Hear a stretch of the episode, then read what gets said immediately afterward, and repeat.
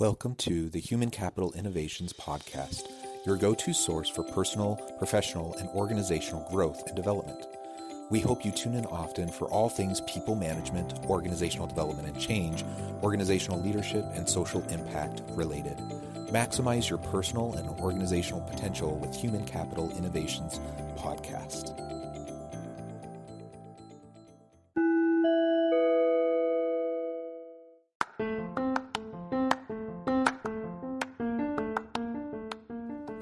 Welcome to the Human Capital Innovations Podcast. In this HCI podcast episode, I talk with Kushal Bose about the future of learning for the next generation.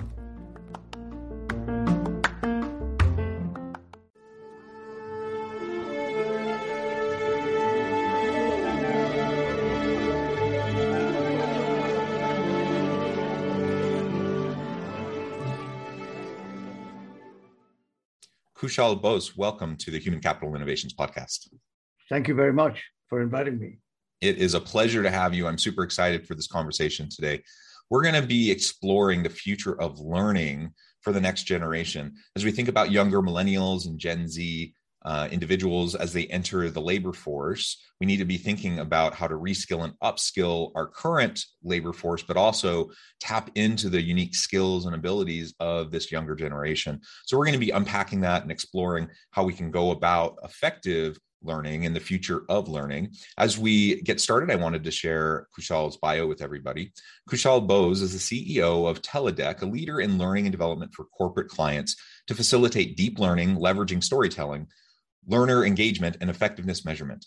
With advanced degrees in engineering and film production, Kushal founded Teledec International in 1987 to create engaging training experiences that combine the techniques of cinema to break down complex technical subjects for a variety of corporate audiences. For 35 years, Teledec has been at the leading edge of innovative training development with an impressive client list of Fortune 500 companies, including Abbott, BP, McDonald's, Philips, Northrop Grumman, uh, Ameritech, Kraft, Cisco, Discover, and many, many more. In 2021, Kushal was awarded as the top global influencer in the field of education by Piktale International at the Influencer Summit and is considered by many as a thinker who can connect the dots by bringing together his understanding of it, engineering, music, film, history, and philosophy. Again, it is a pleasure to have you joining me today. Anything else you would like to add by way of your background or personal context before we dive on in further? I think uh, I'll connect my personal background and experience with the topic that as we go forward. Very good, very good. Okay, so as we get started, then uh, let's well, actually, let's start with a little bit of your background um, and your journey coming from and growing up in India to where you are today. Perhaps that can provide a little bit more context, and then we can get into talking more about deep learning, why deep learning is important and really what that means for the future of learning for the next generation. All right. Uh, very briefly, uh, I was born in India. My mother was a professional singer, uh, and my father was an engineer. So, right away, right from my family, I inherited the right side and the left side of the brain uh, exposure music and art and literature and cinema from my mother's side, and engineering and technology from my father's side. And the school that I went to, the, from grammar school to high school and the graduation, that school provided me with teachers who were amazing uh, musicians, artists, poets, so although I was a student of science, but I read Shakespeare, Byron, Keats, Milton when I was in school in India. Uh, and I was actually a big fan of Western music. And I, I paid my way through college by being a crooner in a Western nightclub in Calcutta. I was, I was singing Harry Belafonte and uh, and Jim Reeves and Nat King Cole in Calcutta. I, so I grew up in, a, in an Indian society which was very heavily uh, uh, westernized. I heard uh, Duke Ellington live in Kolkata, in Calcutta. So you can imagine that my uh, familiarity with the Western world was pretty uh, pretty sophisticated understanding of what the what the what America was like, what the Western world was like, music, literature, and so forth. But what it also allowed me to do was uh, delve into two different sides of the brain, which is the engineering and technology side and the creative side, that uh, put in my heart an yearning for creative uh, endeavors and efforts while due to my father's being in, in the engineering profession, I pursued my engineering degree. I, I became a mechanical engineer, and uh, but still, I was running my film society in college. I was the president of the music club in college, photography college. I did everything in my college except engineering that I enjoyed and passion. But I, I graduated, and then I started looking for universities to do my master's and uh, America is where I turned to. And I started, uh, I, and I came to America to do my master's. And pretty soon I came, landed in Chicago with Westinghouse Corporation, right here in Chicago downtown. And they sent me to nuclear engineering school in Philadelphia, and I became a nuclear engineer. But the passion of music and creative and cinema and uh, theater and like literature stayed with me all along. So I was stationed in uh, San Francisco. That's what my Westinghouse, and I was building nuclear power plants in Hawaii and Los Angeles and Sacramento and Palo Alto and Nevada, Arizona, all over the Western Coast. Uh, and then uh, suddenly I left it all. I said, "My God, I'm turning out to be 40. Uh, my life is ending. Let me reach out to my passion because I believed very early." That unless you are passionate about something, uh, you cannot succeed in life. And my passion was, as much as, as it was in engineering, I loved engineering, but I wanted to try out my, uh, my, uh, my creative instincts. So I left uh, California and moved to New York, and I enrolled myself in New York at a master's degree in film and theater in the Department of English. And I graduated at the top of the class. All my all my uh, student classmates were they're in team. They're they were going to get a degree, and I was going to get an experience.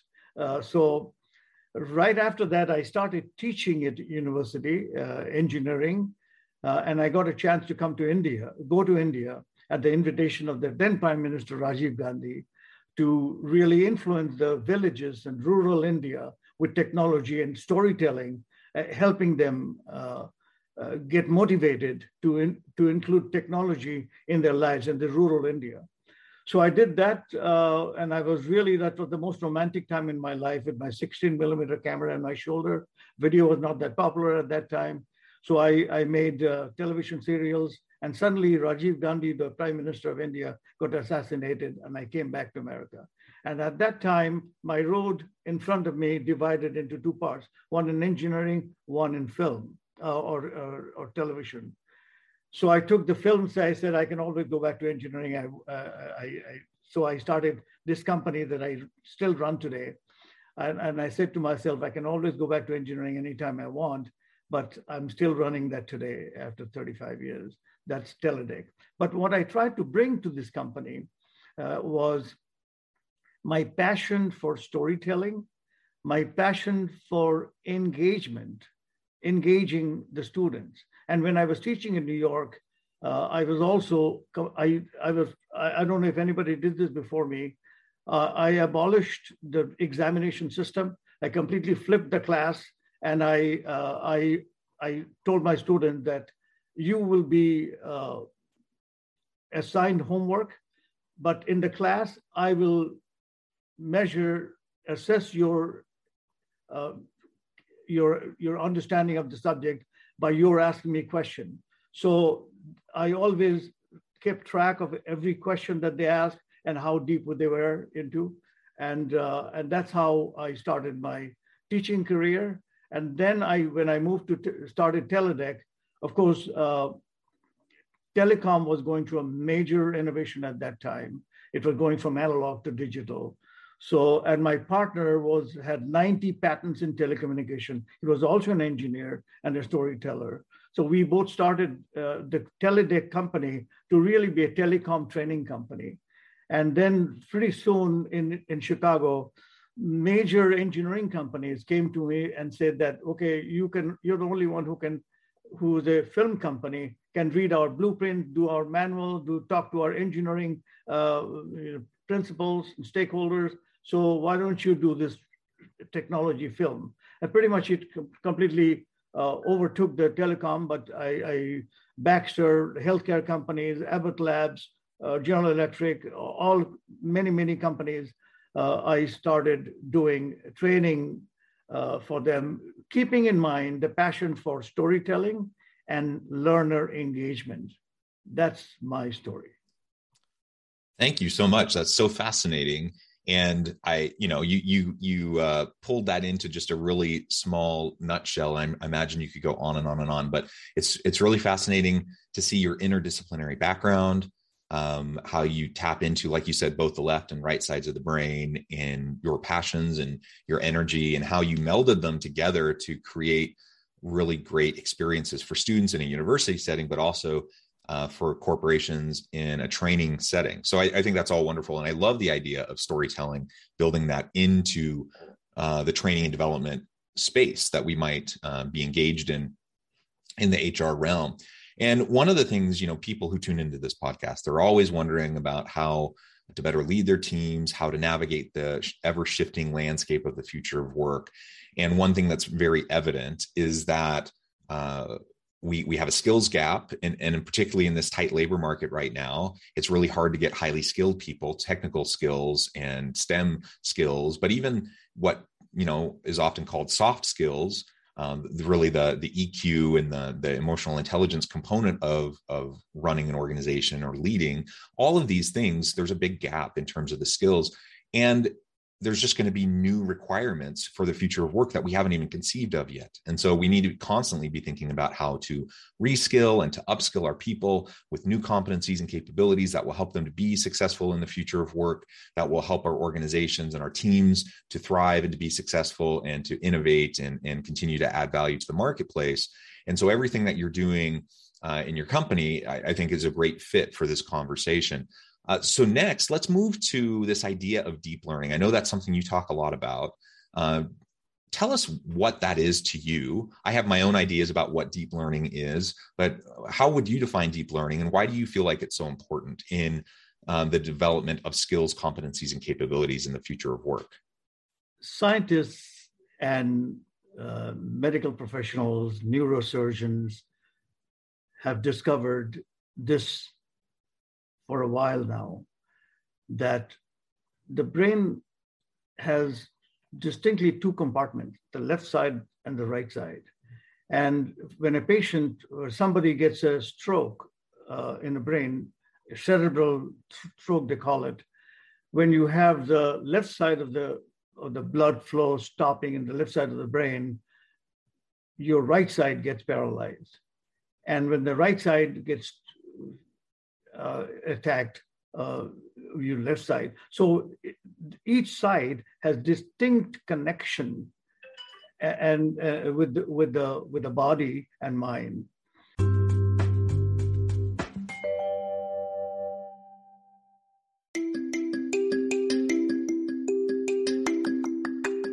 I'm excited to announce the publication of my new book from HCI Press, Bluer Than Indigo Leadership the journey of becoming a truly remarkable leader. Early in my adult life, I learned about an Asian proverb that translates as bluer than indigo. If you think about the color indigo, it is a brilliant, deep, and vibrant blue, what some would call the bluest of blues. To have something that is bluer than indigo is rare and truly remarkable. Contrary to popular myth, there is no one size fits all or cookie cutter approach to effective leadership. There's no silver bullet, no secret sauce, no go to model that will solve all of our problems. The truth is, great leaders have all had their unique strengths and flaws, and have all had to discover and then pave their own distinctive path in their life's journey to fulfill their leadership potential. Bluer Than Indigo Leadership will help you discover your own path and explore those ordinary, everyday actions that will help you respond to an uncertain future and produce extraordinary results for individuals, teams, and organizations.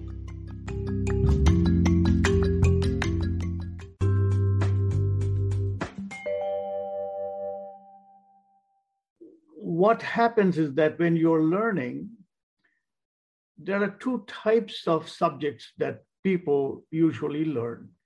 One is mathematics, logic, reasoning, law, something that's more cut and dry, formula, equations, uh, examples of, of theories and so forth. That's one side of the brain. Let's say that's the left side. But on the right side of the brain, which is completely the opposite, is art, literature, creativity, imagination, music, uh, all of those creative energies another side. This is a very peculiar phenomenon of the way our brain works. Now, deep learning is where uh, I, I, I learned this early on that if you involve both sides of the brain while learning, you get much more mileage out of the, the, of the brain remembering what you just learned.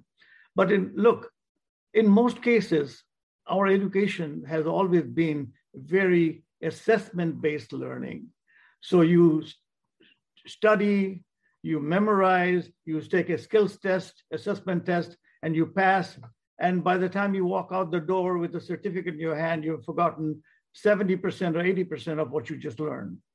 Deep learning is one that stays with you, like swimming, like biking, like driving, uh, something that involves you personally.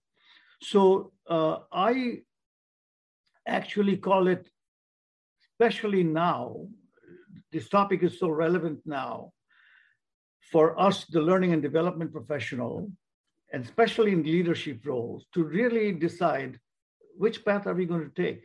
Are we going to stay with the assessment based skills training where they take a test and then, okay, they've learned it, they've got it? Or do we have to rethink the design of the learning to really include the deep learning, what I just mentioned? So in my company, from the very early on, from 80s, I have been, just like I said, I have been always insisted on an immersive learning experience where the student have quote unquote fun learning. For example, if I'm teaching somebody about electrical safety, uh, I would not start with two wires and a pliers and how you stripe it and the electrical meter to look at the amps and the volts and so forth.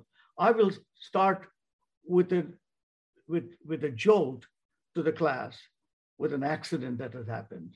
Now let's reframe how this accident happened and then go to the root of it. Now I've grabbed their attention, I've hooked them. And, and just like a story in a movie theater, I have gotten their attention.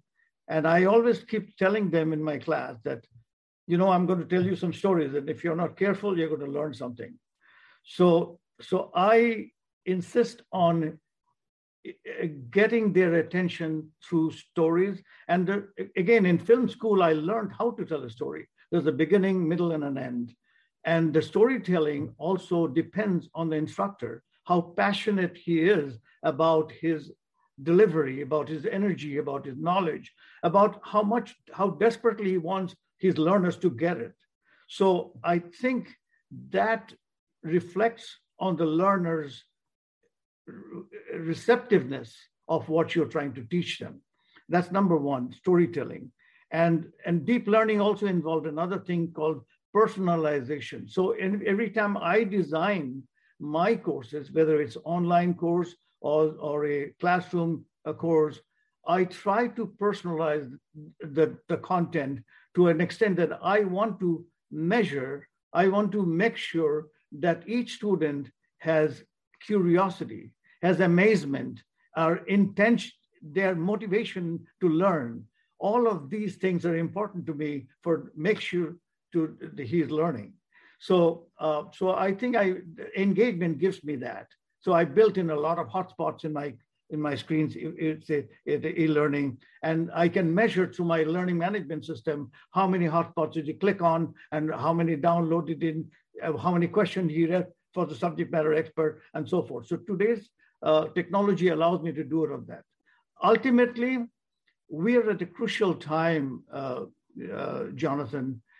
Do you remember the perfect storm that happened in Boston? There are three elements that came converged in Boston and what are those elements? One was the high pressure system, air mass that developed in, in California, Western that merged, that moved toward Boston. Another one, the low pressure system and the cold frigid air from the upper northwest Canada, uh, northeast Canada. And it's all also was flowing toward Boston. And a hurricane uh, system, uh, the uh, system that was developed in Florida. All of these three things is very unlikely they all come together. But these three things came together in Boston and became the perfect storm. Many people died. It was a horrible destruction. But in learning and development, also, I believe, and I want to say this, and I have many blogs on this subject, that the perfect storm, number one, is the uh, is how uh, the millennials are now the audience. Now look at their attention span. Uh, they have they're used to unbelievable interactive screens and mobiles and and uh, and, and games game uh, game stations playstations. So that's the audience is completely changed to what our generation learned from. Our generation was strictly bullets on a powerpoint and people talk talk talk talk talk. And that's not happening in today's generation. It, they will leave the classroom if they could. And the second uh, element of the perfect storm is technology Look where the artificial intelligence has taken us, the virtual reality, the augmented reality. The whole technology gives us a new vista in learning that we can employ into the learning method to involvement. And, and, the, and the third thing is COVID. COVID has enforced distance learning on major corporations. So these three elements is now forcing learning and development stakeholders and decision makers to really rethink, redesign new audience, new technology, and distance learning. All of these things has converged. And I believe this is the right time for embark on a new direction for learning and development. Uh, yeah. Uh, that that's wonderful, and thank you for your explanation of deep learning. I, I do agree. I think I think one of the ways I frame deep learning is, you know, of course, getting past the surface level types of learning that you started by describing. And oftentimes that happens through experience. Uh, so, ex- various forms of experiential learning uh, are really great ways to get into deep learning. Uh, just ways for people to apply and put into practice what they're learning, so they can apply the abstract, the theoretical, with the the the physical, the actual, uh, all of those things can help us with deep learning. And that is essential if we want to truly develop skills, competencies, and capabilities. It's not enough to just take a test and and say like in our head we understand something that that doesn't actually mean much of anything in the workplace and so we do need to get better at uh, at designing deep learning experiences for students in the university setting for employees in the workplace uh, training and development setting and I really like how you just described this perfect storm uh, in the current uh, labor market, in the current organizational um, context, in terms of how we need to be facing training and development moving into the future. So, what do you see? You know, in our final couple minutes that we have together, what do you see as as really what leaders need to be doing for the future of learning in the next generation? I really believe that leaders have a great opportunity to change the status quo of learning in corporate America. And that status quo is bulleted PowerPoint text in classroom settings, assessment based uh, skills examination, and certifying them that they're valid. So if you really get away from that, and I what I just explained to you, get yourself uh, is some some way of establishing connectivity with the audience and understand who they are and what they enjoy doing. Unless they are enjoying, they're motivated, it's fun for them, they're not going to learn anything if you really want to teach them anything at all. not just a piece of paper. That's number one. And number two is that get yourself some learning management system that measures, that can be programmed to really monitor the student activity, just like Google does. Every search that you put in your search engine, Google tracks you on everything that you've done. So learning management systems are also capable of tracking your uh, behavior. Behavior, important thing is behavior, not only skills, but the behavior, the attitude to learn, wanting to learn. That is something that we need to address.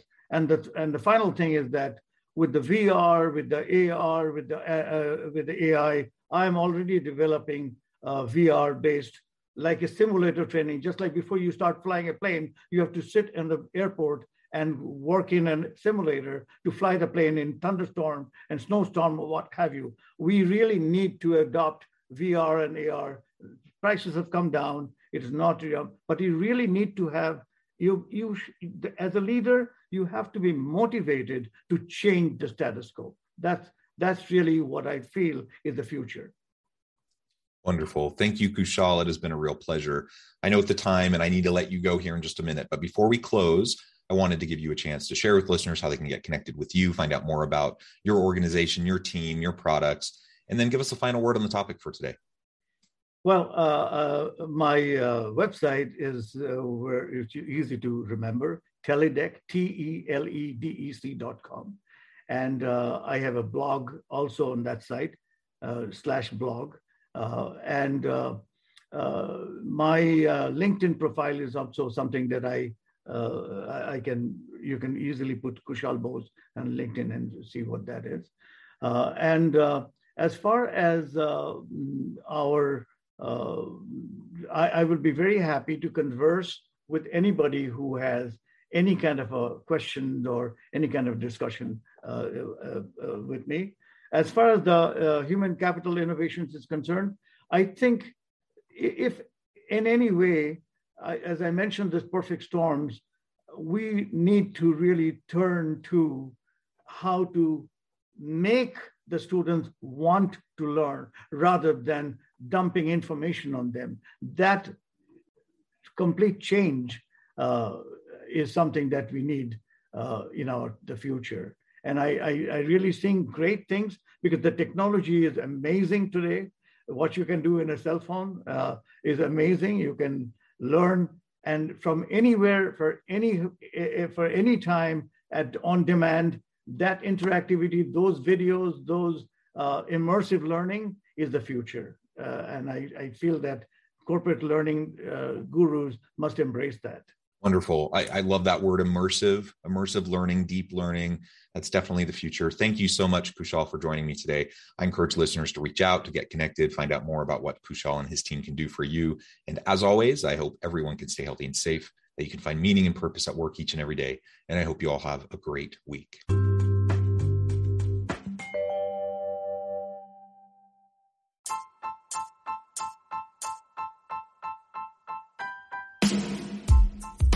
The alchemy of truly remarkable leadership, ordinary, everyday actions that produce extraordinary results. Consider how the nature of work has shifted over the past 50 years. With increased globalization, rapid technological advancement, and the shift in economic composition, the average job of today looks very different than the average job of 50 years ago. What will the jobs and organizations of tomorrow look like? Moreover, what does this all mean for organizational leaders? What are the core competencies and capabilities of organizations and their leadership that are prepared for continued disruption and geopolitical and socioeconomic shifts? Regardless of what the future holds, increasingly, leaders need to be socially minded, data driven, decisive, champions of talent, and disruptors of the traditional notions of leadership, teams, organizations, and work. The alchemy of truly remarkable leadership will help you to explore your own leadership competencies and capabilities and consider ways to apply and implement them into your workplace and personal life.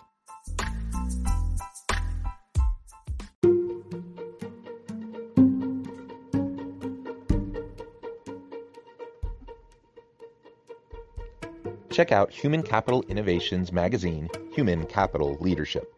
Human Capital Leadership is a free, interactive e magazine with the mission to help individuals, leaders, and organizations find innovative approaches to maximize their human capital potential. We publish issues quarterly in August, November, February, and May. Take a look at the latest issue and let us know what you think.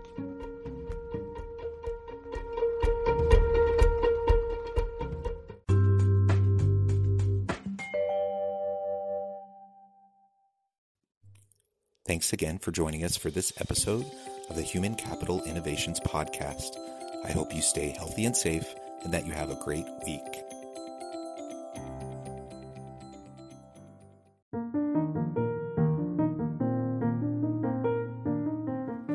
Check out our new weekly LinkedIn newsletter, Alchemizing Human Capital, exploring industry trends via original research and interviews with executives and thought leaders from across the globe. We look forward to having you join us.